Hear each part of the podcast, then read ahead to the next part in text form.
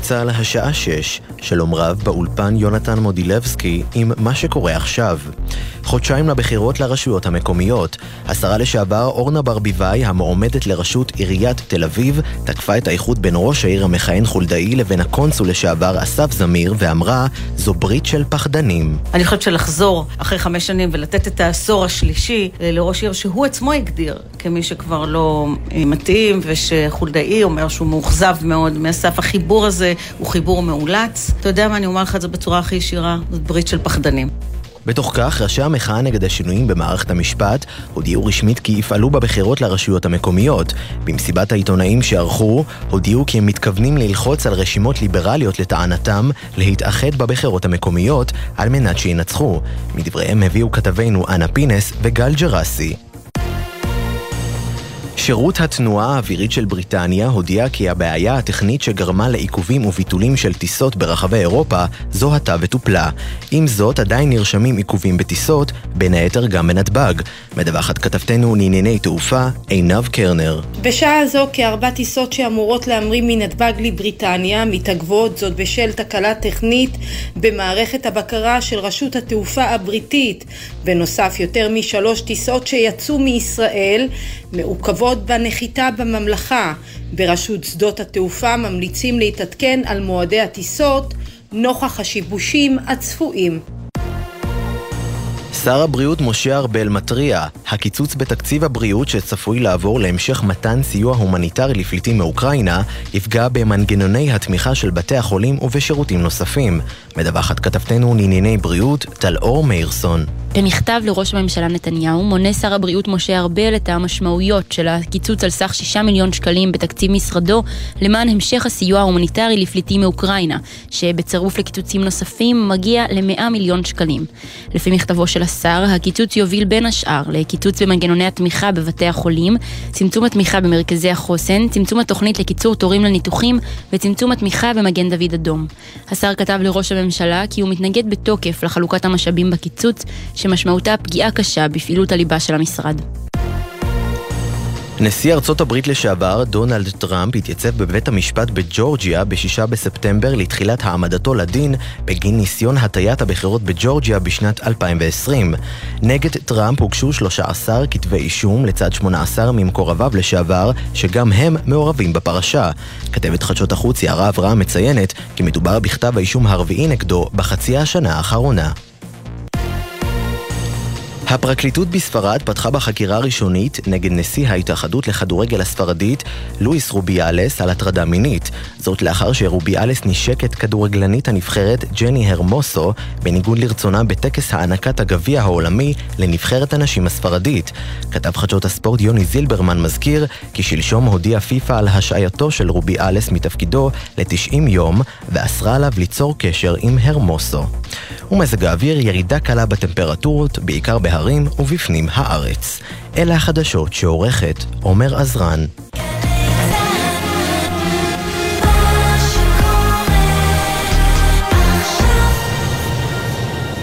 בחסות LG InstaView, המקרר בעל טכנולוגיית הנוק-נוק שהופכת את הדלת לשקופה בנקישה, שתי נקישות מכולם, LG InstaView.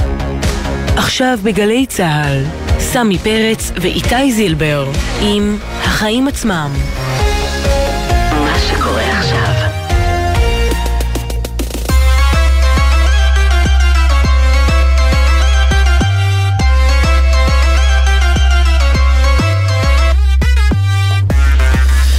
עכשיו שש וארבע דקות, אתם על החיים עצמם, התוכנית הכלכלית-חברתית של גלי צה"ל. שלום איתי.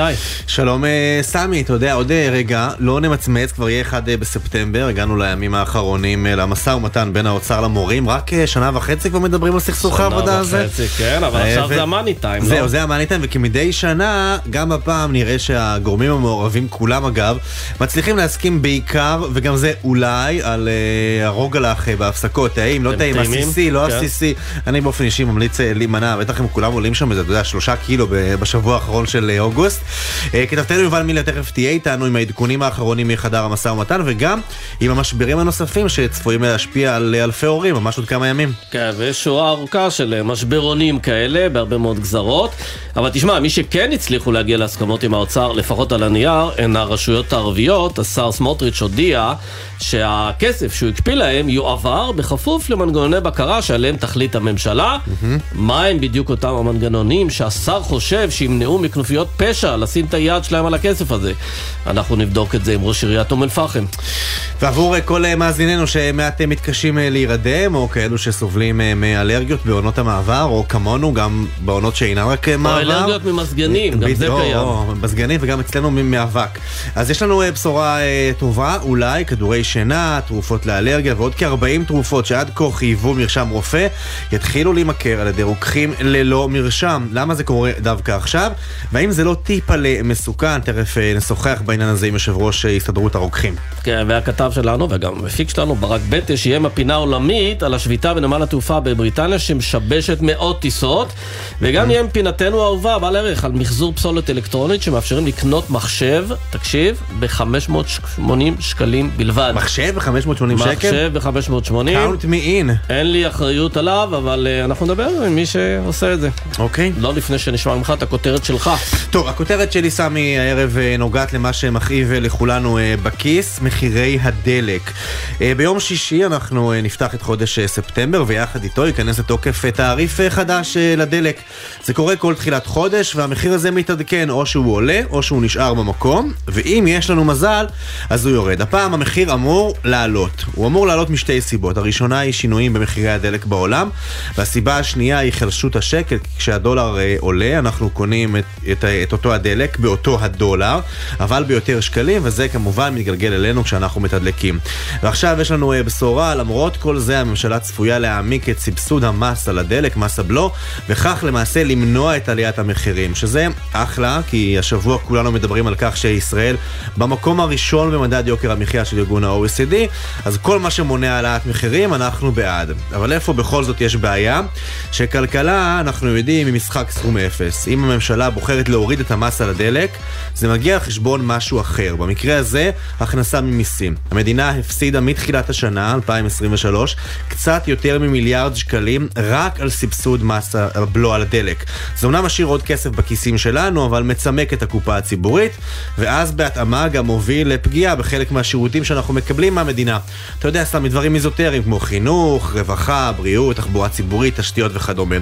בינתיים אנחנו מבינים שבכירים במשרד האוצר מתנגדים להמשך ולהעמקת הסבסוד, כי לצד זה יש גם ירידה בהכנסות המדינה ממיסים אחרים, והקופה שלנו רק הולכת ומצטמקת והגירעון הולך ומעמיק.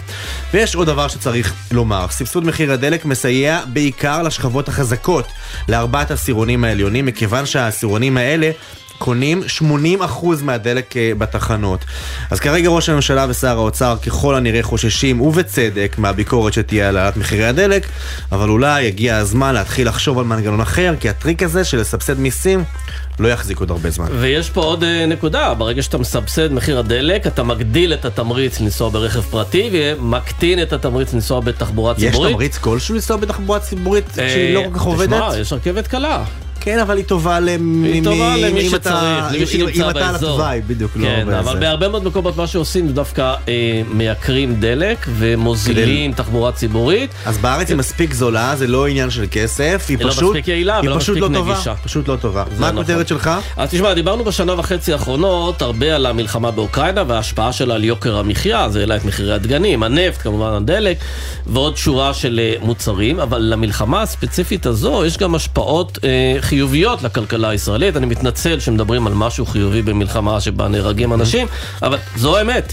אה, בשני תחומים, הכלכלה הישראלית יוצאת נשכרת. אחד זה הייצוא הביטחוני שהגיע לשיא של 12.5 מיליארד דולר בשנת 2022, הודות לביקושים מאוד גדולים למוצרי התעשיות הביטחוניות, אנחנו נראה את זה גם בשנים הקרובות, בהרבה מאוד מדינות אירופה רוצים עוד ועוד סחורה ביטחונית ישראלית, ונרשם עוד שיא בתחום אחר, עלייה.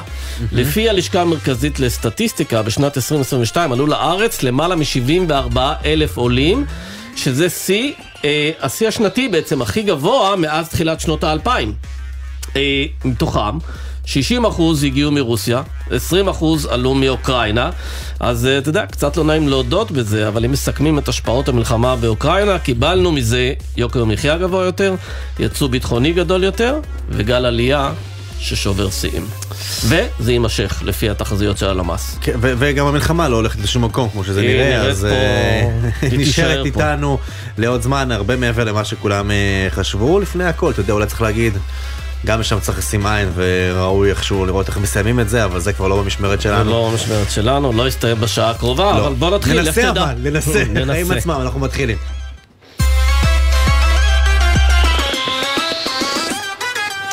אז אה, שר האוצר אה, נכנע, התקפל, אה, יש פה הסכים. פניית פרסה מפוארת מאוד של פרסה, סמוטריץ'. כן. והוא הסכים כן. להעביר לרשויות הערביות את התקציב שהקפיד דרך משרד הפנים. אה, אנחנו רוצים לדבר על העניין הזה עם דוקטור סמיר מחמיד, ראש עיריית אה, אום אל-פחם. שלום סמיר. שלום, ערב טוב. אז אה, בעצם כשמסתכלים על זה, יכול להיות שיצא מזה משהו טוב, אנחנו נראה פיקוח הדוק יותר על איך הכסף הזה יוצא, וזה יעזור לראשי הרשויות בחברה הערבית, אה, אני יודע מה, לא להיות תחת אה, האיומים של כנופיות פשע? תשמע, אתה, אני מחייך עכשיו, אתה מאמין למה שאתה אומר? בוא נגיד לך. אין אגורה שנכנסת לרשות מקומית, ולא משנה אם היא ערבית או יהודית, שהכסף הזה לא מפוקח. רק שתבין, משרד החינוך מעביר הרבה תוכניות, הרבה כספים, כל התוכניות, רוב התוכניות מבוקרות, ולפעמים יש מקורות משלימות. משרד הפנים אותו דבר, משרד השיכון אותו דבר, בנייה אותו דבר. כלומר, אין שום נישה שמשרד ממשלתי מעביר אליה כספים שהכספים האלה לא מבוקרים. אז מה ש- זה היה? כן, זה היה בלוף בעצם? לא, שכל העניין הזה של פיקוח הוא בלוף? תשמע, אני, חושב שזה זה היה ככה, מישהו אמר איזושהי אמירה והיה קשה לו לחזור, כולם יודעים. עכשיו, אנחנו, אני גם אתמול אמרתי לו, "אה, אדוני, הכל מבוקר, אין שום דבר אה, שלא מבוקר, אבל אתה יודע מה, לשיטתו, אין לנו שום בעיה, בוא ת, תקבע איזשהו מנגנון בקרה, אין לנו שום בעיה עם מנגנון זהו, בקרה. הזה. לא, אבל נשאלת השאלה, נשאלת השאלה, מה יהיה במנגנון הבקרה הזה? כי אתה אומר כשהכספים כבר עכשיו מבוקרים.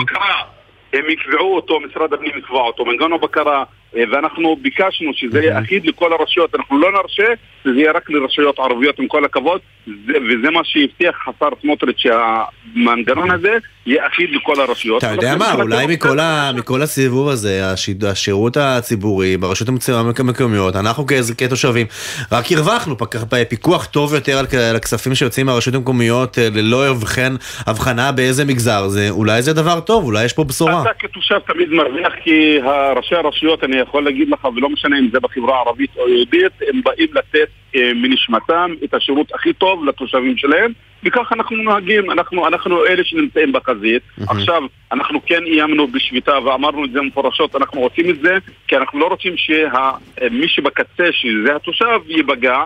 וכן, תשמע, אה, אם, אם שר אוצר בא ואומר לך, אני רוצה להילחם בפשיעה דרך, אה, דרך תקציבים שאני נותן למשטרה ודרך תקציבים שאני נותן אה, לנושא של ביטחון אישי ונושא של מצלמות, אז, אז הוא יבורך. לא, אבל צריך להגיד את האמת, בהתחלה הוא לא דיבר על זה, בהתחלה הוא אמר, אנחנו מעבירים כספים לרשויות המקומיות, ואז הם נותנים את זה אה, במכרזים ובכל מיני דברים אה, מושחתים ל- לאנשים שמאושרים כך או אחרת ל- לארגוני פשע. הוא לא אמר, אני רוצה לחזק את הביטחון האישי, הוא אמר, אני רוצה שהכסף לא ילך לארגוני פשע. אני האחרון שיגן עליו, כן, כי דעותיי לא, לא מקרבות והוא זה לדעותיו.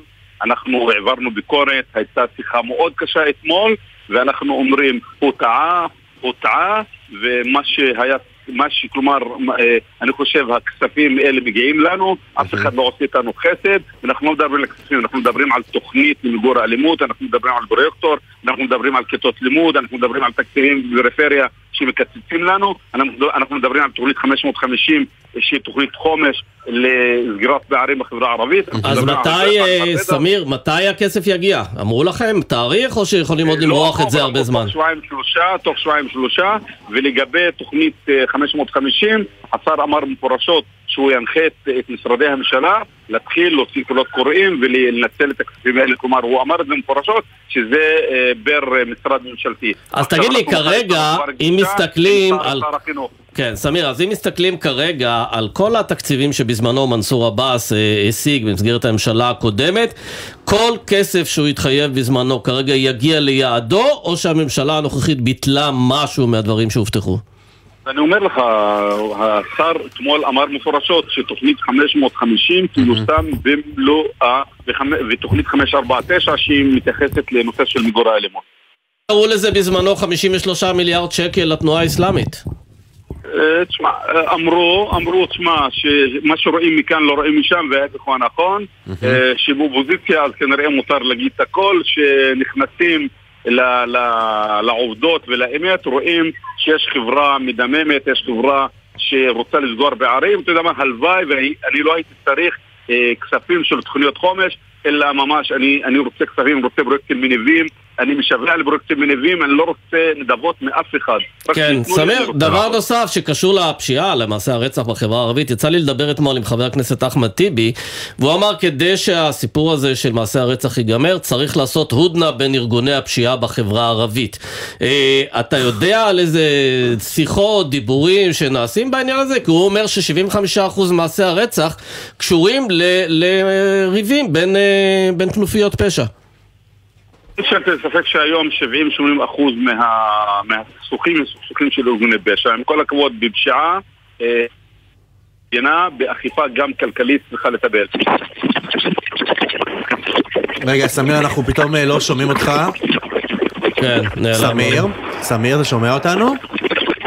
אנחנו לא שומעים את אה, כן. סמיר, תכף ננסה לסדר את הקו הזה. כן, יש פה. איזה בעיה. אבל תראה, יש פה אירוע מדהים של אה, שר אוצר, אה, ולא רק הוא, עוד גורמים בקואליציה, שפונים באופן ברור נגד אה, הרשויות הערביות, אומרות אנחנו נעצור לכם כספים, אומרים זה כספים קואליציוניים שמנסור עבאס נכון. הביא, אנחנו לא מחויבים אליהם. אגב, זו הייתה הסיבה המקורית, הוא אמר כספים קואליציוניים, אני לא מחויב נכון, אליהם. לא מחויב אחרי זה, אליהם. הוא רצה לנמק את זה איכשהו, בסדר, אז הוא נשען על העניין הזה של כנופיות פשע. של אה, כן. זה, ואז בעצם, בעקבות כנראה לחץ, פשוט עשה באמת פניית פרסה. אני אומר לך, מאוד מפוארת. אני מזכיר שראש הממשלה אמר די בסמוך לאותו מקרה, הכספים יעברו. כן. כלומר, היה פה overruling של ראש הממשלה. של דבר כשמסבירים לו בהיגיון, מה שנקרא, גם ראש הממשלה, גם גופי ביטחון, גם שר החינוך אפילו, יואב קיש, אמר לו כן. בוא'נה, אתה מרסק אה, את החברה הערבית. וגם אה, מותר לזכור שלשר האוצר יש בוס, קוראים לו ראש הממשלה. לפעמים אתה עושה כן. מה שהבוס אה, לא, רוצה, גם אם אתה לא מסכים. ויש גם התחייבויות, עם כל נכון. הכבוד. הכסף לא שלך. לא, אנחנו ממשיכים. יאללה. טוב, היו פה אה, שבועות שלא היה אה, חלב בחלק אה, מהסופרים, אני מודה שאני, סמי, לא נתקלתי בזה באף אה, סופר. אני נתקלתי, באמת? היה חלב מועשר, כל מיני חלב לא, יקר החלב למיניו. הרגיל, כן. החלב הרגיל לא. חלב היה- הרגיל לא תמיד היה היה איזה זמין. מחסור, ואז שר שר האוצר הודיע, אנחנו נילחם גם ביוקר המחיה וגם במחסור ונאשר יבוא. האמת, בקושי יבוא, קצת רמי לוי הביא, קצת יוחננוף מביא. הוא הביא טיפת חלב, נקרא לזה ממש כך, כן. טיפת חלב, בתוך אוקיינוס של חלב שאנחנו צורכים. אבל עכשיו אה, משרד האוצר בוחן אה, את המשך הפטור ממכס. איתנו עינב קרנה, כתבתי לענייני צרכנות, שלום. שלום איתי וסמי, כן, אגב, כשאתם מדברים על החלב זה כל פעם מקומם מחדש, אתם יודעים, אנחנו מדברים, בואו לא נתבלבל, על חלב בפיקוח שחסר במרכולים, אבל אם אנחנו מחפשים את החלב המועשר או החלב ליד הקפה, ברור לכם שאנחנו מוצאים את זה בכמויות. כן, זה נכון, כי אה, החלב הזה יותר רווחי. למרות שאני מוכרח. להגיד שאני הבחנתי באיזה דבר, תגידו לי אם אה, שמת לב לזה גם, שאפרופו כל המחסור בחלב המפוקח, גם אחרי שהוא, המחיר שלו עלה, המחיר של המועשר לא עלה בהתאמה, ובעצם המ- המרווח ביניהם מצטמק, ופעם זה היה הבדל של שלושה שקלים, עכשיו זה שקל וקצת כזה, פתאום אולי זה יותר משתלם, אבל... המועשר? איפה כן, קנית כן. חלב מועשר בשישה שקלים? לא בשישה 50 שקלים? אבל ב... ב- בשוק ב- השחור, לא, לא נראה בשיש- לי. לא, לא בשישה שקלים, זה מתייקר, ב- אם החלב הרגיל עולה 6.80 עכשיו, כמעט שישה, נכון. 6.80, אז אתה קונה ב-7.90. מצאתי, אני אראה לך סליחה, איפה. לא, אני לא מכירה חלב אני אגיד לך, אני לא אעשה. לא אעשה פרסומת פה, אבל אני כן. אשלח אוקיי, אותך- אני אשלח אותך- אני אשלח אותך. לאנשים שלי, הם נראה לי יארגנו עינב אותך. רוצה להגיד לך, אני קונה ממך במחיר הזה כל כמות. אין בעיה, אין בעיה. אין בעיה. אה, תשמעו, קודם כל בואו באמת נחזור למה שהתחלתם איתו, לחלב המיובא, אה, בעצם הביטול, אה, הפטור ממכס על יבוא חלב, זה אמור לפוג אה, ב-7 באוקטובר. כרגע יש כמה שחקנים שהמרכזי שבהם זה רמי לוי שלקח את הנושא ברצינות ומייבא את החלב, אבל כאמור עכשיו אה, שר האוצר אה, רוצה לבחון את המשך ה... הפטור הזה, ולכך, ממה שאני מבינה, נודע לנו גם תהיה פגישה עם הדרג המקצועי במשרדו של שר האוצר סמוטריץ', וכמובן גם אה, גורמים בענף החלב, אה, שאתם יכולים לשער לעצמכם שבענף החלב פחות אוהבים את הרעיון במידה... ויחליטו אה, כן להאריך את הפטור מהמכס, כי זה אומר שזה פוגע בין היתר גם בתפוקת החלב אה, של הרפתנים, אבל בסופו של יום אה, איתי וסמי צריך לדאוג באמת לצרכנים, מה שלא קורה כרגע, וצריך שיהיה להם לפחות את הדברים שהמדינה מתחייבת להם. אם למשל יש חלב בפיקוח, אז צריך לדאוג שיהיה את החלב הזה בכל דרך שהיא, בלי שהמחיר שלו אה, יעלה לצרכנים. ואני, אגב, אני תמיד אומרת את זה בזהירות, כי אני נזכרת תמיד במקרה החמאה.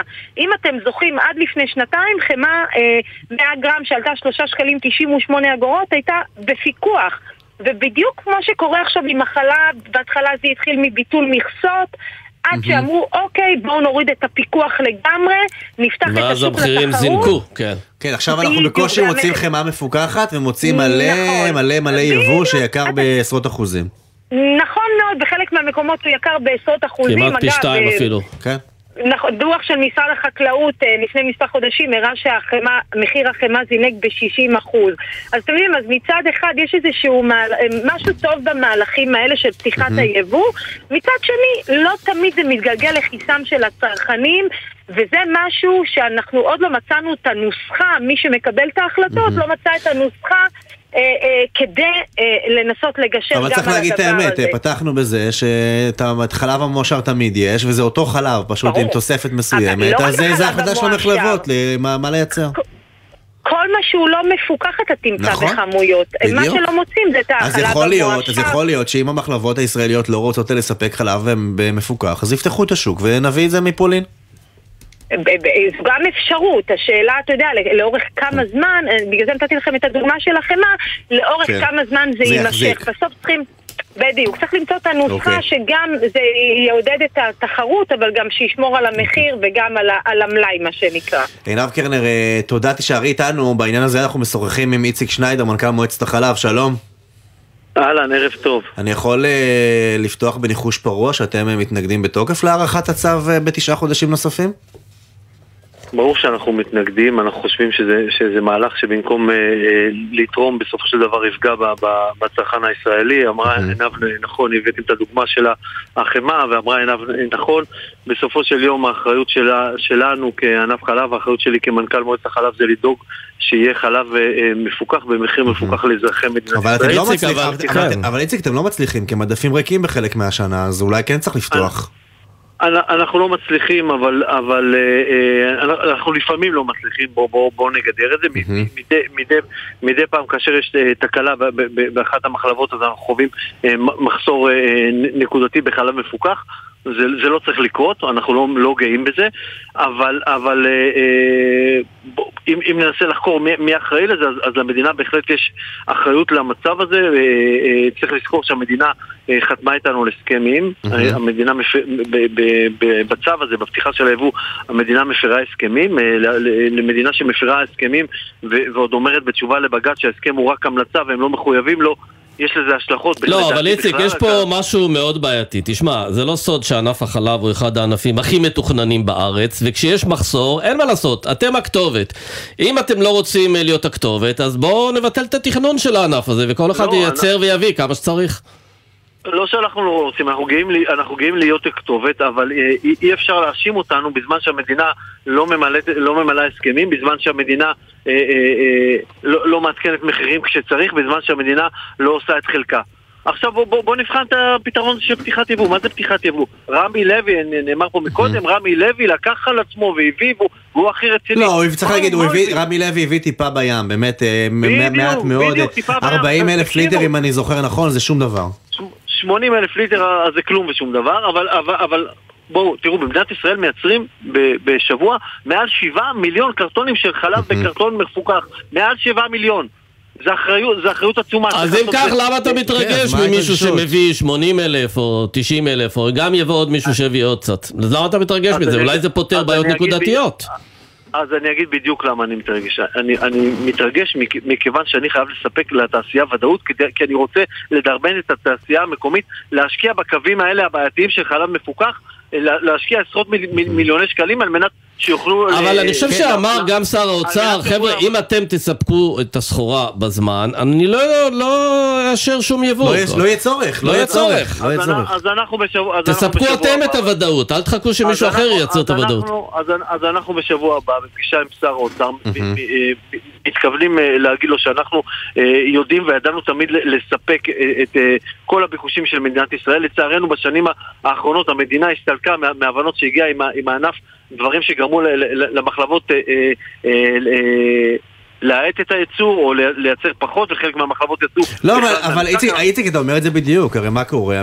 המחלבות כועסות בצדק או שלא, אני לא נכנס לסוגיה הזאת על המדינה. אז הן אומרות, אנחנו נאט את הייצור. בסוף מי שנפגע זה אנחנו, כי אין חלב לקנות. אז או שאני קונה את החלב מועשר בהרבה כסף, או שאין חלב לקורנפלקס ולקפה. בעוד שכשאנחנו רואים ש... רגע, שאנחנו רואים שכשפותחים את, ה, את השוק הזה ליבוא, אז מצליחים לייבא חלב, כלומר גם יש לי מוצר וגם, צריך להגיד, מוכרים אותו ביותר זול ממה שאני קונה מחיר מפוקח. אז אתה יודע, בוא- יכול להיות שאין בוא- ברירה וצריך לעשות את זה. המוכרים. בוא נדבר על, על הסיפור הזה שמוכרים אותו ביותר זול. אה, אה, ר- רמי, רמי לוי ו- ו- ו- ולא יודע מי עוד רוצה להביא, או יוחננוב, לא- או או לא יודע מי עוד, אה, לא מרוויחים על החלב שהם מביאים והם מצהירים את זה, הם הצהירו את זה, לא אני אומר את זה, הם אמרו את זה בכולם, הם לא מרוויחים. כן, אבל אנחנו, פה בחיים עצמם לא, רגע, לא דואגים לשורת הרווח של רמי לוי, אלא להכנסה הפנויה של המאזינים שלנו ושל אזרחי המדינה. תן לי שנייה להשלים את המשפט, אבל, אבל אם הם יבחרו גם לא להרוויח על החלב שהם קונים במחיר המפוקח, גם הם ימכרו אותו באותו מחיר אפילו יותר זול ממה שמוכרים את החלב המיובא, זה בחירה שלהם, זה גימיק שהם עושים, הם מותחים אותו עד הסוף, זה בסדר. לא, אתה אומר, איציק, אבל אתה אומר גימיק, אבל זה, אתה יודע, יש פה גם איזה, איזה מסר שמגיע ממשרד האוצר, מרמי לוי, חברים. נגמר העידן הזה שבו הענף המתוכנן הזה עוצר פה חורים. ברגע שיש חורים, אני- אני- יש מאיפה להביא. המס- המסר, שמגיע ממשרד האוצר זה אנחנו, שבמקום להיכנס לעומק ולפתור, ב- ולפתור בעיה ולדאוג לתעשייה ולייצור המקומי ולרפתנים שפרוצים בכל הארץ, אנחנו נעשה מדי פעם גימיקים שנצא טוב בציבור. את, את הבעיה זה לא יפתור. אבל, אבל, אבל בתקשורת קיבלנו את הכותרת ועשינו את הגימיק. לאורך זמן זה, זה יפגע בתעשייה. כן, אבל צריך להגיד, אנחנו רואים את זה בעוד ענפים, אנחנו רואים את זה בביצים שמייבאים מדי פעם, בעגבניות, אה, בעוד אה, שלל אה, מוצרים, אז אולי גם חלב, כשיש מחסור, ייבאו, ולא לא- לא ייפלו השמיים. ל- ל- ל- להבדיל מכל מה שאמרת, חלב צריך לייצר 7 מיליון אה, קרטונים של חלב בשבוע, צריך שתהיה תעשייה במדינת ישראל שעושה את זה. בכל העולם החלב, החלב הטרי מיוצר במדינה, אין סחר בחלב טרי בעולם, לא סתם. כי זה מוצר שלא ניתן לסחור בו, לסחור בו, בטח שלא לאורך זמן, בטח לא אוקיי. במדינת ישראל עם, עם, עם כל האק- האקלים הביטחוני שמסביבנו, אי אפשר יהיה להבטיח את אספקת המוצר הזה לציבור, ובסוף, כמו, כמו, כמו שנאמר מקודם, המוצר הזה גם יצא מפיקוח, כי כשפותחים יבוא חייבים ל- ל- להסיר מפיקוח, והצרכן ישלם יותר, אז מה... לא? נראה לי שזה לא, יקרה. תגיד רגע, בהנחה ששר האוצר יקבל החלטה להאריך את הצו בתשעה חודשים נוספים, כלומר להשלים לשנה, אתם אה, תלכו לבג"ץ פעם נוספת? קודם כל ברור שנלך לבג"ץ פעם נוספת. תקשיבו, אה, את- אתם אה, אה, לא מדברים על זה, אתם מת- מתחמקים מלדבר על זה. מדינת ישראל חתמה איתנו הסכם, הסכם זה דבר מחייב. מדינה שמפרה הסכמים, לאיפה תגיע? כבר פעם שנייה מפרים הסכם על ידי צו. באיזה מדינות מפרים הסכם על ידי צו? לאן זה, לאן זה לוקח אותנו? אוקיי, דברים ברורים. איציק שניידר, מנכ"ל מועצת החלב, תודה. תודה רבה. אנחנו יוצאים אל הפסקה קצרה, סמי, שתי דקות, ואחרי זה על 42 שניות. התרופות שאפשר לקנות מהרוקח ללא מרשם. ללא מרשם? וגם עוד כמה דברים. עוד מיני עניינים, תחזרו. אלינו.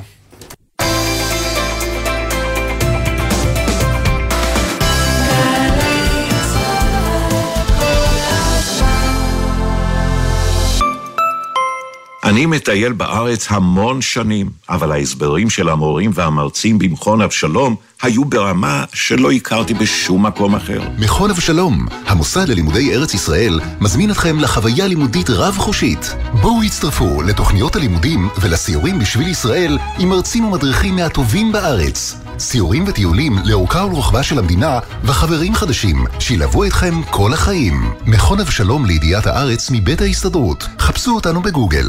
עמיתי קרנות השוטרים והסוהרים, מגוון הטבות ומוצרים מסובסדים לשנה החדשה חוזר. 40% הנחה במגוון רשתות וגם מוצרי זהב ופרימיום פלוס, בילוי ופנאי. הפרטים והתוקף באתר קרנות. קרנות השוטרים, קודם כל בשבילך.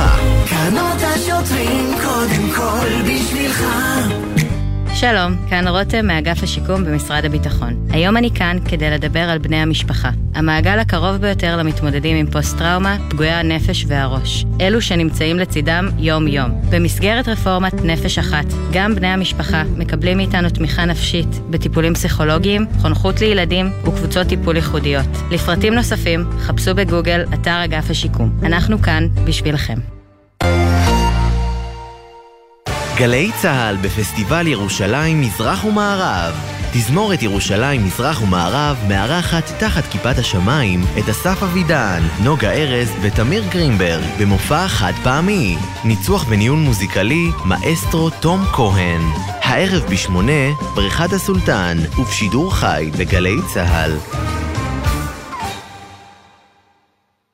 איתי, אתה יודע שבשש... בטח שאני יודע שיש בש. משחק לוח, שחורים ולבנים. דיברתי רק על שש. מה שש? שישה סדרי משנה? כלא שש, כביש חוצה ישראל. לא, נו, שמונה עשרה אפס אפס. שמונה עשרה, חי. שש בערב, בשעון. השעה החדשה של התוכנית שלנו. את זה אתה צריך להכיר. מה?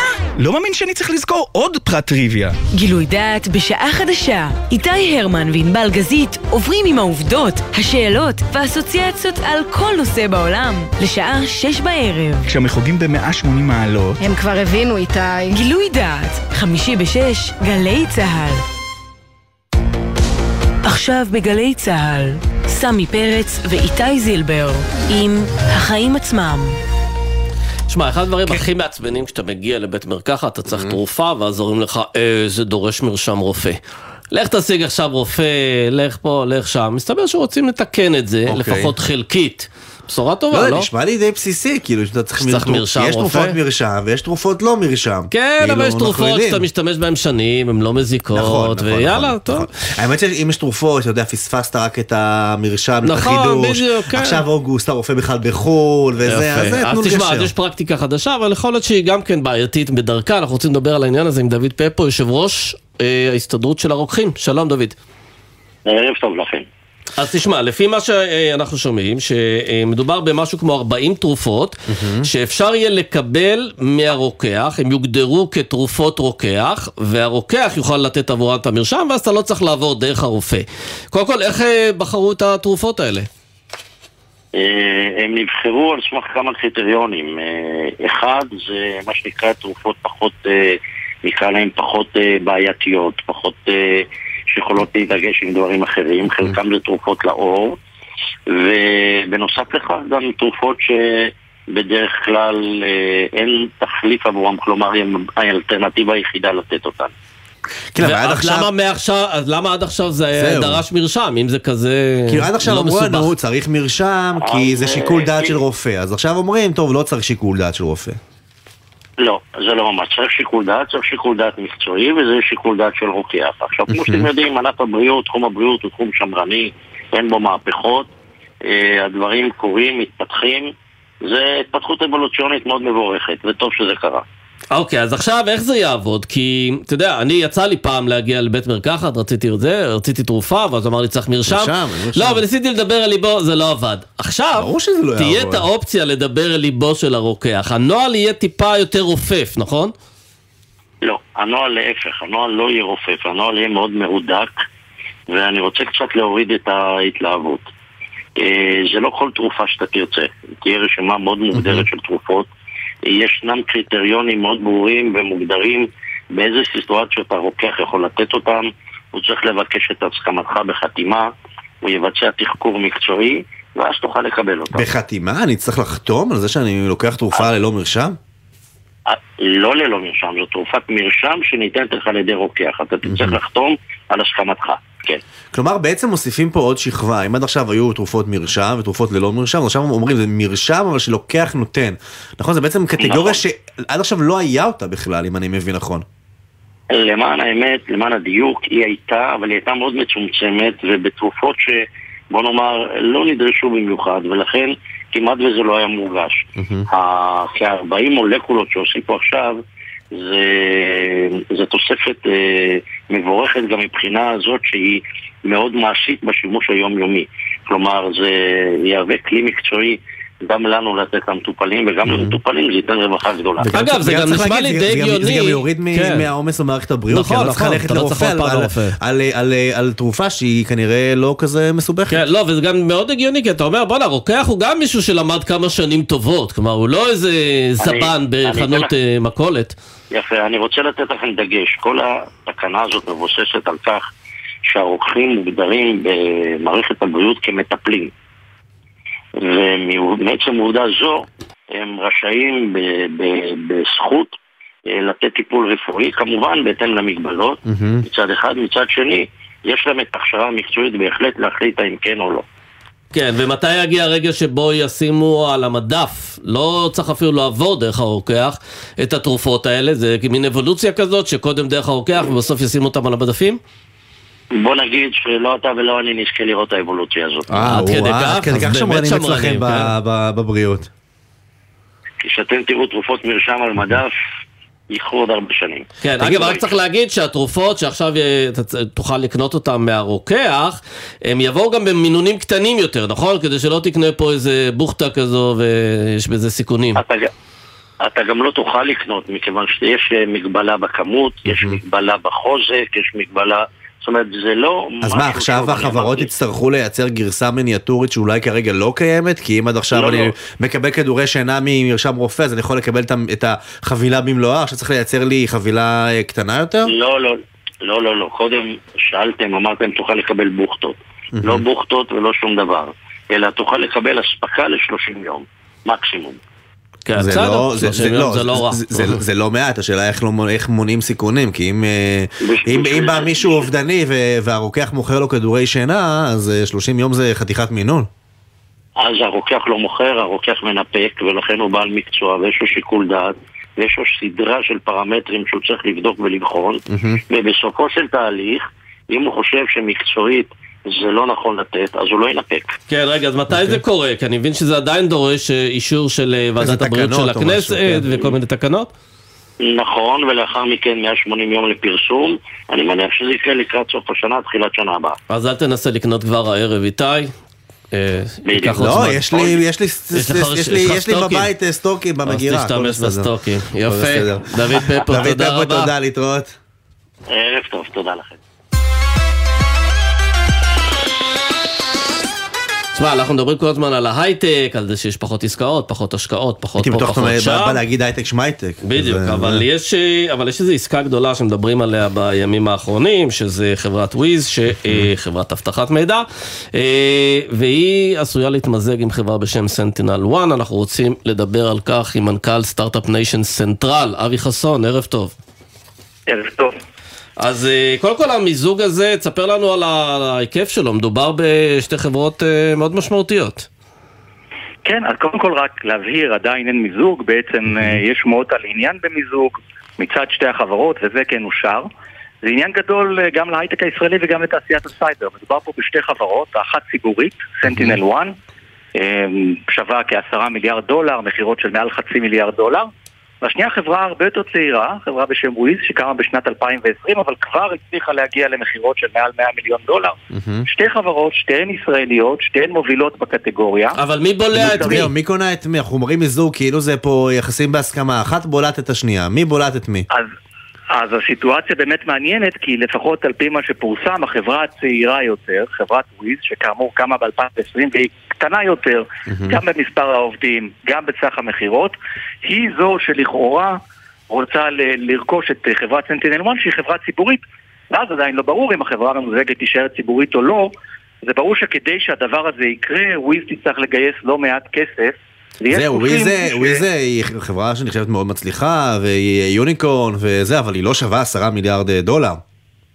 אז שוב, קשה להשוות בין חברה אה, בשוק הציבורי שנמדדת מדי יום ומקבלת את אמון השוק לחברה בשוק הפרטי, אבל Wiz במקרה הגיע לשווי של עשרה מיליארד דולר וגייסה אפילו 300 מיליון דולר השנה, זה עדיין לא אומר שזה יהיה השווי במיזוג. ובכל מקרה היא תצטרך לגייס הרבה מאוד כסף סדר גודל של חמישה, שישה מיליארד דולר כדי להשלים את הרכישה של חברה כמו Sentinel 1. אגב, זה אומר הרבה על התעשייה הזאת של הסייבר, אנחנו יודעים שבשנים האחרונות הוקמו מאות חברות, מאות מיזמים, אבל בסופו של דבר אה, יש דרישה לחברות שידעו לתת הרבה מאוד פתרונות, שבעצם לקוח לא יקנה 80 פתרונות מ-80 חברות שונות. one stop shop. כן, משהו כזה. זה מה ש... זה ההיגיון של המיזוג הזה? זה, זה בדיוק מה שקורה, סמי, בדיוק מה שאתה אומר. בשנים 2020, 2021 קמו, ולא רק בישראל, מאות חברות סייבר, כל אחת עם פתרון קצה, מתמחה לבעיה, איום כזה או אחר. המנהלי אבטחות המידע בארגונים גילו פתאום שיש להם 70, 80 ולפעמים 100 פתרונות של 100 ספקים שונים. בעולם שפתאום אימוץ טכנולוגיה וגידול ואי שימת לב להוצאות הוא כבר לא העולם שבו אנחנו נמצאים, הן מחפשות בעצם את השחקנים, הספקים הגדולים, את האינטגרטורים, את המייקרוסופט, הגוגלים, ובהחלט יכול להיות גם חברות ישראליות. אגב, רק לפני פחות מחודש, צ'ק פוינט, חברה שהיא כבר אה, ספקית גדולה ומובילה, רכשה חברה ישראלית אחרת, פרימטר 81, בכחצי מיליארד דולר. זה ברור שבשנה, שנתיים הקרובות אנחנו נראה הרבה מאוד מיזוגים ורכישות מהסוג הזה. כדי ליצור את הספקים צריך הגדולים, לומר, מה- מהסוג הזה וגם, וגם בסוג, ב, ב, ב, ב, בעולם התוכן הזה של סייבר סקיוריטי. כן, אז שוב, סייבר סקיוריטי, האיומים לא נעלמים, כן? נחשוב, בלי להיכנס לפירוט רק על עולם הבינה המלאכותית, אני בטוח שאתם יכולים לתאר לעצמכם איזה איומים חדשים הוא יכול לשים. כלומר, השוק הזה לא הולך ונעלם, ויש כל הזמן איומים. אגב, SentinelOne וויז כבר שיתפו פעולה ברמה המוצרית. כן, אז רגע, אני רק רוצה אבל לשאול אותך, אבי, אה, הרבה מאוד מחקרים מראים שלמעלה מ-80% מהמיזוגים בין חברות בכלל נכשלים. אז אם אתה צריך להציע פה ליזמים שמנסים פה לעשות מיזוג גדול, אה, טיפ אחד, מה לעשות כדי שהמיזוג שלהם לא ייכשל, מה היית מציע? אז קודם כל אני, אני הייתי רוצה לקוות שהמיזוג הזה יקרה, כי אה, אני, אני זוכר לאורך עשרות שנים הרבה מאוד פעמים של חברות ישראליות שמתחרות אחת בשנייה והיו יכולות ליצור ביחד את הענק ולא הצליחו, כי זה קשה, יש אגו של בעלי מניות ואגו של מנהלים ובאמת, כמו שאמרת סמי, הסטטיסטיקה היא, היא לא טובה.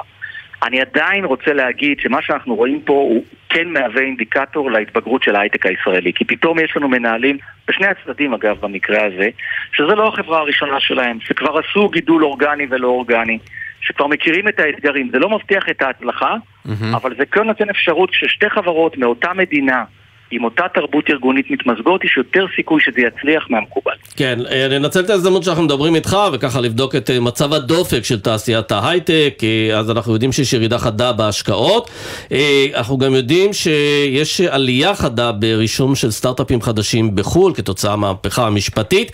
אתה מקבל אינדיקציות שהמגמה הזו נמשכת? בכל מה שקשור לרישום חברות אה, אה, ישראליות חדשות, המגמה בהחלט נמשכת, כלומר אנחנו יודעים שרוב מוחלט של החברות החדשות שקמות נרשמות כחברות זרות, בדרך כלל אמריקאיות, מ- מה, מה, מהסיבות שתיארת. אנחנו ב Start-Up Nation Central בודקים את הדבר הזה מדי כמה חודשים, אבל אה, לפחות לגבי העניין הזה, אה, האינדיקטורים מאוד מאוד ברורים. מה לגבי, המספר, אה, מה שיעור החברות שנרשמות בחו"ל בעצם? אז אה, סדר גודל של אה, כשלושת רבעי מהחברות החדשות שמוקמות נרשמות כחברות זרות היום. ואיך הן מנמקות אה, את זה? זה, זה, זה, זה יכול להיות הן בגלל דרישה מפורשת של משקיעים אה, כאלה או אחרים, או בגלל פשוט אה, תחושה של החברות שזה יקל עליהם בהמשך. צריך להבין, שינוי מקום רישום אחרי שהקמת הוא הרבה יותר מסובך. ויקר. כן. ולכן חברות מעדיפות ל, אה, לקחת בעצם את אה, שולי ביטחון ולהירשם עכשיו כחברה זרה. ברור שהמשמעות לנו ככלכלה אין, אין שלידיות. תגיד, אבל כשאנחנו רואים על אה, מיזוג כזה של שתי החברות שאנחנו מדברים עליהן, יש לו השלכה אה, גם על טיפה יותר רחבה על שוק, שוק ההייטק? אנחנו שומעים שבחלק מהחברות מצמצמים ומפטרים, ויש קצת קושי בצמיחה של חלק מהחברות. דבר כזה נותן אנרגיה נוספת לשוק? נותן עוד מקומות עבודה? זה, זה ברור שקונסולידציה מהסוג הזה מגבירה לא רק את השרידות, אלא את ההצלחה של חברות כאלה. אגב, סנטינל לא, השאלה אם זה גולש גם, אתה יודע, לעוד מקומות. משפיע על השוק באופן כללי. תראה, תראה, היום המצב בשוק הטכנולוגיה, שוב, כתמונת תמונת מראה למה שקרה ב-21, הוא בדיוק כמו שתיארת. חברות גדולות וקטנות, אה, יש בעצם צמצומים, קיצוצים, פיטורים, אגב, לא רק בישראל, אלא גם במקומות אחרים.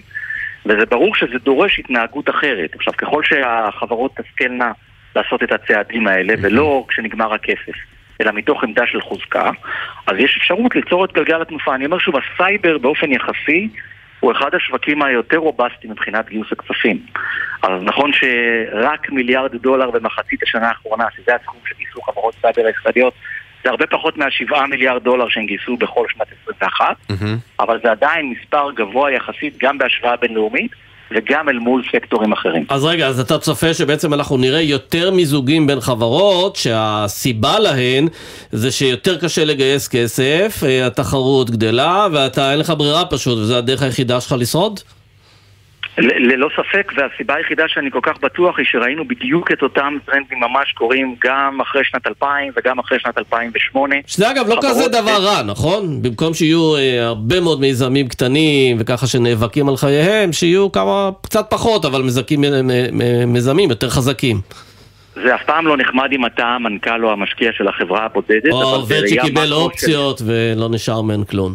בוודאי, אבל בראיית מקרו של השוק אני מסכים איתך, אני חושב, ואמרתי את זה גם בזמן אמת, בשנת 21 קמו יותר מדי חברות, גם בתחום הסייבר וגם בחברות אחרות, שכל אחת מהן אולי יש לה פתרון קצה מעניין, אבל הוא לא מספיק בשביל לבנות ביזנס משמעותי. אם נשכיל להתמזג ולגדול בצורה הזאת, נוכל ליצור אולי פחות חברות, אבל הרבה יותר חזקות. ויש איזה גורם מתכלל שמנסה לעשות חיבורים כאלה בין חברות כדי באמת לחזק את השוק, או שזה רק אה, תבונה של אה, יזמים, אה, משקיעים ו- ומנכ"לים, שאו שיש אותה או שאין אותה, ו- ובהתאם לכך ייגזר דינן של החברות האלו?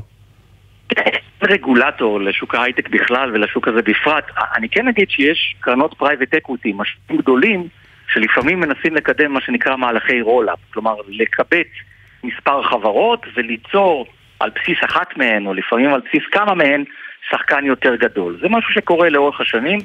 מה שכן קרה בישראל הוא שהרבה מהשחקנים האלה לא היו פה לפני חמש שנים, וכן נמצאים פה היום, עם משרדים רלוונטיים.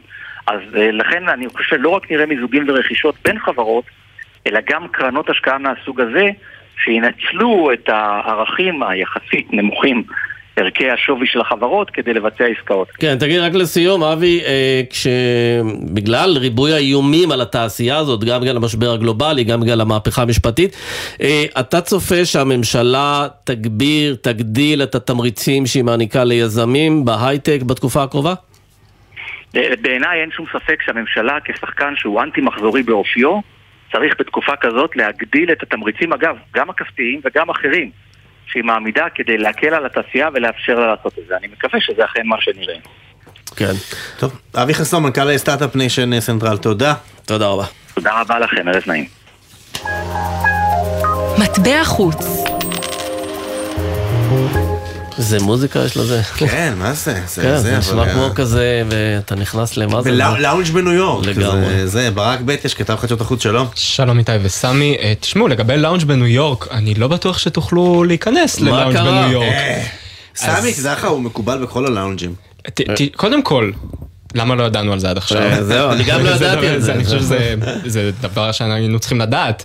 אה, אז למה לא נוכל? תראה, יש אה, בתקופה האחרונה, לא באמת בתקופה האחרונה, זה כבר כמה חודשים ככה, איזה שהן שביתות מדי פעם בנמלי תעופה אה, ברחבי העולם. שביתות איטלקיות כאלה, באמת פתאום באמצע היום אתה רואה אין ספור עיכובים ואתה שואל את עצמך למה זה קורה.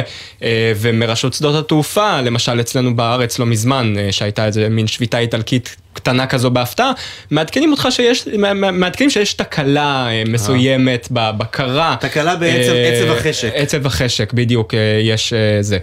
ולאט לאט אתה מגלה שלא מדובר בתקלה, אלא ממש מדובר באיזושהי בעיה ממשית אה, ב- בסקטור הזה, ב- בעולם של אה, עובדי אה, שדות תעופה, שלא מתוגמלים מספיק, ושעות העבודה שלהם הן שעות, אה, שעות קצה. והעבודה עבודה מאוד פיזית. אה, ובאמת התמורה שלהם, התמורה שהם מקבלים לעבודה שהם עושים, שעבודה שהיא עבודה חשובה בסופו של דבר, הם אחראים להעביר לנו את הציוד מה זה ממקום חשוב? למקום. בלעדיה אנחנו לא נוסעים לחו"ל, ואנחנו אנחנו לא נוסעים עכשיו לחו"ל. אה, ביטולים של מאות טיסות אנחנו באירופה, מדברים על, נכון? על מאות טיסות, אה, אפשר לומר כבר אלפי טיסות באירופה, אה, בגלל תקלה, במרכאות תקלה כרגע, ב- בלונדון, בבריטניה. אה, תקלה שמשפיעה על אה, כמה נמלי תעופה, ביניהם הית'רו, אה, שהוא נמל תעופה מרכזי באמת. בבריטניה, איך שואלים בעיתונות הישראלית? יש ישראלים בין הנפגעים שם? שהם יש, תקועים בשדה? יש טיסות ישראליות שהיו אמורות לצאת לבריטניה ומחזרה מבריטניה והתעכבו, הטיסות עדיין מעוכבות, לא רק לישראל, לכל העולם. ובאמת זה לא משהו ככה חדש, אנחנו ראינו לפני חודש כבר באיטליה, אה, ב... אפשר לומר לא מעט נמלי תעופה ברחבי איטליה, פשוט שביתות, הם, אתה יודע, שביתה איטלקית, אנחנו באיטליה, שביתה איטלקית, אה, שביתות של, אה, של עובדים שפשוט החליטו באמצע היום שהם לא מוכנים להמשיך לעבוד. אה, וזה שביתות שהשפיעו אה, על... על, על אלפי טיסות, סליחה, על אלפי טיסות, אה, ואנחנו מדברים על נזק כלכלי עצום, אנחנו מדברים על נזק כלכלי עצום לחב, לחברות אה, תעופה ולנוסעים. שמה, הם צריכים לפצות אה, הרבה מאוד נוסעים? לפצות הרבה מאוד, ותחשוב על הנוסעים למשל, יש חברות לואו-קוסט הרי שאתה, אין לך את האפשרות לפיצוי, אתה, אתה נתקע בלי טיסה, נגמר, אתה שילמת את הכרטיס שלך. אה, אז... לא, אה, אתה כן אמור אבל לקבל איזה איזשהו, איזה משהו, אם לפי יש לך התקנות. ביטוח הרי, לא, לפי התקנות, נכון, אם מבטלים לך טיסה, איזה אתה אמור... כמה אחוזים מהעסקה כן, באמת. כן, כן, אבל זה גם- ו- לא, אבל זה גם לא נוח, כי אתה צריך לחזור. אתה צריך לחזור. יש לך צריך חופשה. להגביר את הביקוש לביטוחים נגד ביטולי טיסות. נכון, אה, והרי יש לך חופשה ואתה רוצה לצאת לחופשה. אז באמת תופעה שדי מתרחבת. אה, בבריטניה, לצורך העניין, יש אה, ב- ב- בכמה חודשים האחרונים איזושהי התאגדות של, אה, זה, זה ה-union labor שלהם, זה התאגדות העובדים בבריטניה, שהם הם מוחים על התנאים שלהם בשנים, ה- בשנים האחרונות. הם אה, טוענים שהכסף שהם מקבלים אה, בתור עובדים של מגזר, באמת, מגזר יחסית מוחלש, אה, לא מספיקים, אה, לא תנאי מחיה מספיקים. הם אה, משביתים, הם השביתו לא רק את נמלי התעופה, הם השביתו גם את התחבורה הציבורית וגם את השירותים העירוניים, זאת אומרת איסוף זבל ו- ופינוי אה, אה, של אה, לכלוך מהרחוב ו- ושירותי, אה, אתה יודע, שירותי מים וכל מיני, וכל מיני דברים אה, אגב, זו. אחת התוצאות של אינפלציה. נכון. כלומר, נכון, 10 נכון. אחוז נכון, אינפלציה, נכון. זה אומר שהשכר. נחק, יש לחצים, סכסוכי ש- עבודה. שאני חייב לומר שבארצות הברית, אנחנו מדברים על אינפלציה הרי, ששם עוד אה, מתייצבים. אה, לא ראינו שביתות כאלה עדיין. כן, אבל ארצות הברית היא אה, מדינה שהיא-. היא אנטי-איגודית, היא היא אנטי איגודית, מתנהגת אחרת נכון. נכון, היא מתנהגת אחרת לגמרי, אבל בסופו של דבר... אה, ה- כל הרעיון של השביתות האיטלקיות האלה, למשל לפחות באיטליה, אה, זה, זה פחות היה איגודים, לצורך העניין, זה היה יותר באמת אנשים שקמו יחד והחליטו לעשות כן, מעשה, כי הם איגוד מכרו מקומי קטן. מאוד קטן. איגוד מקומי אה, קטן. אתה ממליץ לנו בעצם לא לנסוע לחו"ל. אני, תראה, קודם כל, תן אני... לי את זה, אני בארץ, תן לי את זה. רוצה, אבל, אבל למה ככה? אני, קודם כל, אני חזרתי מחופשה עכשיו. אני מאוד רוצה לטוס לחו"ל. אה, זה לא קרה לצערי. אבל אה, תבקשו פשוט אבל, דמי אה, ביטול, כלומר שיהיה לך, אתה יודע, אל תקנה. כרטיס שאם אתה לא טס, אז הלך כל הכסף. אבל בסוף, תשלם קודם קצת כל, יותר. לגמרי, אה, וגם, תשמע, אה, אני חייב לומר, ככה קצת אקטואלי, הקורונה קצת חוזרת, לצערי, לצערנו. למהר, לפני שסוגרים למהר לפני. שסוגרים, למהר לפני שסוגרים. בדיוק, קיבלתי עכשיו תמונה של מישהו, עוד מישהו אה, שאני מכיר שחלה בקורונה עכשיו, על האיסטר. כן. ברק בטש, תודה. תודה, תודה. בעל ערך. הגענו לפינה שלנו, בעל ערך פינתנו אהובה קוראים לה, אה, משום שאנחנו עוסקים במיזמים. שמשפרים את האנושות, ואיתנו רוני נבון, שלום. היי, ערב טוב, סמי ואיתי. את מנהלת פיתוח עסקי באקולוגיה לקהילה מוגנת, איך אתם משפרים את האנושות? או, וואו, אנחנו עושים המון טוב לאנושות. קודם כל גם לסביבה. אנחנו מיזם חברתי אקולוגי מאוד מאוד ייחודי, שמעסיק קרוב ל-100 עובדים, שמתוכם סביבות ה-80 עובדים בעלי צרכים מיוחדים, בכל התחום של טיפול בפסולת אלקטרונית. אנחנו בעצם מתמחים מעל 15 שנים בכל הנושא של טיפול בפסולת אלקטרונית. פסולת אה, אלקטרונית צריך להגיד, מחשבים, סלולריים ישנים, אה, כל כאלה. הקשקושים שאנחנו מה אתם עושים אני איתם? תכף אגיד למה פסולת אלקטרונית, בדיוק, זו מילה קצת מבלבלת, כי זה לא תמיד באמת פסולת. מגיעה אלינו המון המון פסולת במרכאות, מאוד מאוד איכותית. אני חייבת רק מילה קודם כל על המקום. אה, צריך להבין את הקונספט שלו. את המקום הקים דני קוגן, שהוא אב לילד עם מוגבלות. החזון שלו זה שעובדים עם מוגבלות יובילו את תחום המחזור של פסולת אלקטרונית במדינת ישראל, ואנחנו מספקים להם את מקומות התעסוקה בתחום המחזור בהמון המון מגוון מאוד מאוד גדול של תעסוקות.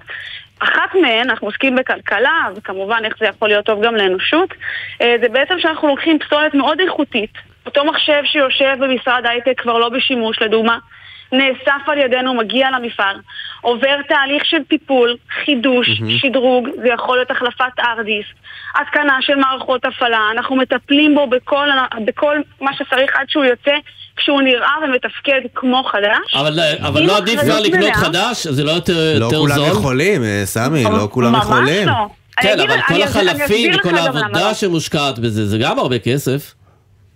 אני אסביר לך גם למה לא. קודם כל, אתה חוסך פה המון במחיר. אני אתן לך דוגמה. ערכת מחשב ביתית, היום כל ילד למשל צריך לעשות אה, אה, שיעורים בזום, הרבה עובדים יש להם עבודה מהבית. מחשב כזה, שאנחנו מדברים על מחשב נייח, כולל מערכת הפעלה, עם מסך, עם מקלדת, עם עכבר, ערכה מלאה, אתה מקבל אותה מוכנה לעבודה ב-499 שקלים, כולל מע"מ, כולל אחריות מלאה. סביר לי אתה למה לרכוש חדש. מחשב תקין, הארדיסק חדש בפנים. עובד כמו חדש, אנחנו מדברים על מחזור. אה, בעצם אנחנו אמרנו מחזור פסולת אלקטרונית, זה בעצם לא אה, מחזור במובן הקלאסי שלוקחים מוצר, מפרקים אותו לגורמים, מייצרים מוצר אחר, אלא זה בעצם השמשה של, דברים אה, אולי מיושנים יותר, ש, אה, יש או לנו שנשכחו גם ולא- שעושה ו- את ואפשר פשוט. להשתמש בהם. אנחנו לא בוררים את סוג הפסולת. יש לנו מחלקה שמתמחה גם בפירוק פסולת, גם מהמם. אם היא לא תקינה אנחנו אוספים אותה, ואז מטפלים בכל רכיב ורכיב על פי החוק למחזור פסולת אלקטרונית במדינת ישראל. ויש לנו מחלקה שלמה שאחראית בעצם לחדש ולקחת מוצרים שהם שמישים. ואיך הפסולת מגיעה אליכם? איך אותם אה, מכשירים אלקטרוניים ישנים מגיעים אליכם? אז יש לנו בעצם משאיות שמסתובבות ברחבי הארץ לפי קריאות של אותן חברות, מפעלים, בתי עסק, מוסדות, אם זה בתים פרטיים, אוספים את זה במרוכז דרך העיריות, המועצות. אנחנו בעצם אוספים את הכל אלינו ואז מעבירים תהליך של מיון. כל סוג של רכיב, אם הוא בר, בר השמשה, עובר למחלקת הטיפול של ההשמשה. אם זה משהו שצריך ללכת לפירוק וטיפול כל רכיב ורכיב, הולך למחלקת הפירוק. ממש יש לנו את ההתמחות לטפל בכל רכיב כלומר ורכיב. עכשיו, עכשיו פה- אם נהיה, אם נהיה פרקטיים עבור המאזינים שלנו, הם מסדרים את הבית לקראת ראש השנה, חלק עברו דירות, מצאו כל מיני דברים שאולי הם לא צריכים, לא לזרוק לפח הרגיל, חפש את הפחים, הפחי מחזור של הפסולת האלקטרונית ברחבי הערים. בדיוק, זה כולל גם לחברות אוקיי. שעושות אה, איזשהו חידוש לכל המתקני מחשוב בחברה, אבל יותר מזה, עכשיו לקראת החגים אנחנו פותחים את שנת הלימודים למשל, כל בית בישראל, אוקיי. אוטוטו ילדים צריכים להתחיל ללמוד.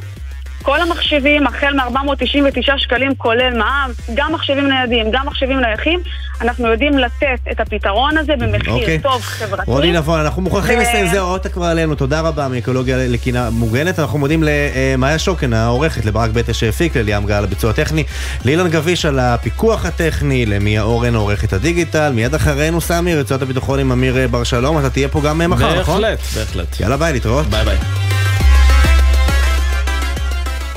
בחסות קרנות השוטרים והסוהרים המזמינה אתכם ליהנות ממגוון הטבות לשנה החדשה. 40% הנחה במגוון רשתות, מוצרי זהב ופרימיום פלוס, פרטים באתר קרנות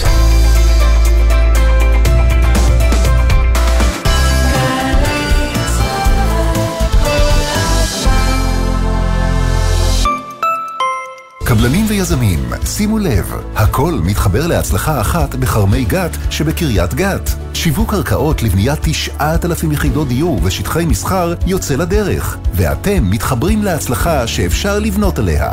מתחברים למטרופולין החדש של ישראל, מתחברים לשכונה מבוקשת ומניבה על פי כל מדדי הנדל"ן, מתחברים למיקום אסטרטגי, תחבורה ונגישות, חינוך, תרבות, פנאי וספורט. תאריך אחרון להגשת הצעות, 4 בספטמבר באתר רמי. הכל מתחבר להצלחה אחת בכרמי גת. פרטים באתר רשות מקרקעי ישראל. אתם קולטים עובדות ועובדים חדשים בתעשייה ובהייטק. אנחנו מעניקים כמאה מיליון שקלים. אתם קולטים? הרשות להשקעות מקדמת שילוב עובדות ועובדים חדשים באמצעות עידוד העסקה ותמריצים. השנה אנחנו מעניקים כמאה מיליון שקלים במגוון מסלולי סיוע ועד 150 אלף שקלים על כל משרה חדשה. ימים אחרונים להגשת בקשות. בדקו את זכאותכם באתר. משרד הכלכלה והתעשייה. מובילים כלכלה אנושית. שומעת? זה כאן. דיור בהנחה, תחבורה מעולה, התחדשות עירונית אחראית. איפה אתה? בעתיד? לא, בכפר סבא. חפשו פרויקט הצעירים מעיריית כפר סבא. העתיד מתחיל כאן. א', עצור. ב', עיר מגורים בבית. בת ים. אה, רגע, בית שמש. החלפתם כתובת? שימו לב, כדי לממש את זכותכם ולהצביע בבחירות לרשויות המקומיות במקום מגורכם מחדש, ודאו כי כתובתכם מעודכנת בפנקס הבוחרים. לבירור התקשרו חינם, 1-800-101-975. תוכלו לעדכן פרטים עד כ"ח באלול, 14 בספטמבר, באתר רשות האוכלוסין וההגירה או בלשכות. מידע נוסף בפורטל הבחירות של משרד הפנים. מאות ילדים ובני נוער נפגעים מדי שנה בתאונות דרכים בימי החופש הגדול. בואו נמנע את התאונה הבאה. ילדים עד גיל תשע חוצים את הכביש רק בליווי מבוגר. ולגדולים אנחנו מזכירים, לחצות רק במעבר חצייה, רק כשהכביש פנוי, ולא להשתמש בטלפון בזמן חציית הכביש. לפעילויות על בטיחות בדרכים לילדים ולכללי בטיחות נוספים לימי הקיץ, בקרו באתר הרלב"ד. מחויבים לאנשים שבדרך.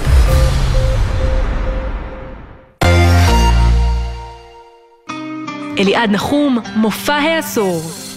אליעד נחום חוגג עשר שנות במה ומשיק את אלבומו החדש בין עולמות במופע חגיגי. אורחים דקלה, שמעון בוסקילה, פלד ורביב כנר. מוצאי שבת בתשע, לייב פארק ראשון לציון, ובקרוב בגלי צה"ל.